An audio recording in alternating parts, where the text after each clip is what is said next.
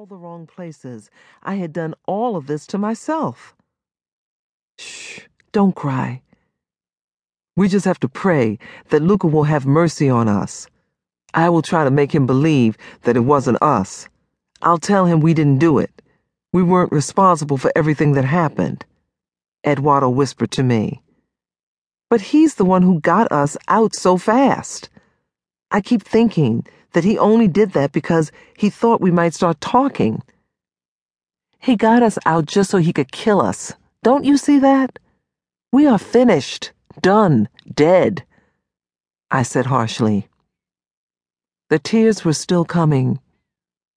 It was like Eduardo couldn't get what I was saying. We were both facing death, and I wasn't ready to die. You don't know everything. Maybe it was something else. Let me handle. Eduardo started to tell me, but his words were clipped short when we both heard the sound of footsteps moving toward us. The footsteps sounded like gunshots against the icy cold concrete floors. My heart felt like it would explode through the bones in my chest, and suddenly it felt like my bladder was filled to capacity. The footsteps stopped. I think I stopped breathing too. Suddenly, I wasn't cold anymore. Maybe it was the adrenaline coursing fiercely through my veins. But suddenly, I was burning up hot. Eduardo Santos, a man's voice boomed. Look at you now, all caught up in your own web. The man had a thick accent the kind my older uncles from Puerto Rico had when they tried really hard to speak English. Luca, I, I can, Eduardo stuttered, his body trembling, so hard it was making mine move. Now I could sense fear and anguish in Eduardo's voice. That was the first time Eduardo had sounded like he understood the seriousness of our situation. Shut up, the man screamed. You are a rat, and in Mexico, rats are killed and burned so that the dirty spirit does not corrupt anything around it. The man called Luca screamed. I squeezed my eyes shut, but I couldn't keep the tears from bursting from the sides. I was too afraid to even look at him.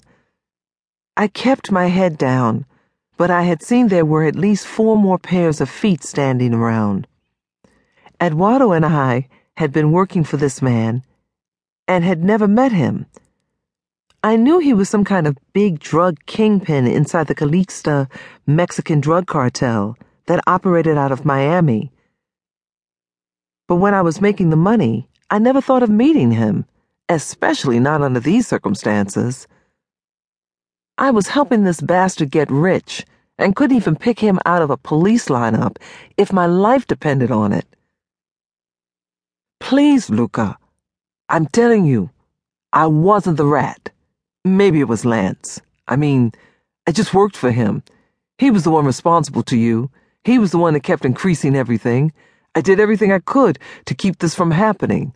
Eduardo pleaded his case, his words rushing out of his mouth. Oh, now you blame another man, another cowardly move.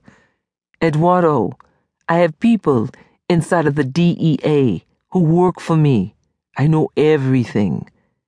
If I didn't pay off the judge to set bail so I could get you and your little girlfriend out of there, you were prepared to sign a deal. You were prepared to tell everything like the fucking cocksucking rat that you are. You know nothing about death before dishonor. You would have sold out your own mother to get out of there. You failed the fucking test, you piece of shit. Luca spat, sucking his teeth. Get him up, Luca said, calmly, apparently unmoved by Eduardo's pleas. Luca, Luca, give me another chance, please, Eduardo begged, his voice coming out as a shrill scream. His words exploded like bombs in my ears. Another chance? Did that mean that Eduardo had snitched? Did that mean he put me in danger when I was only doing everything he ever told me to do? Did Eduardo sign my death sentence without even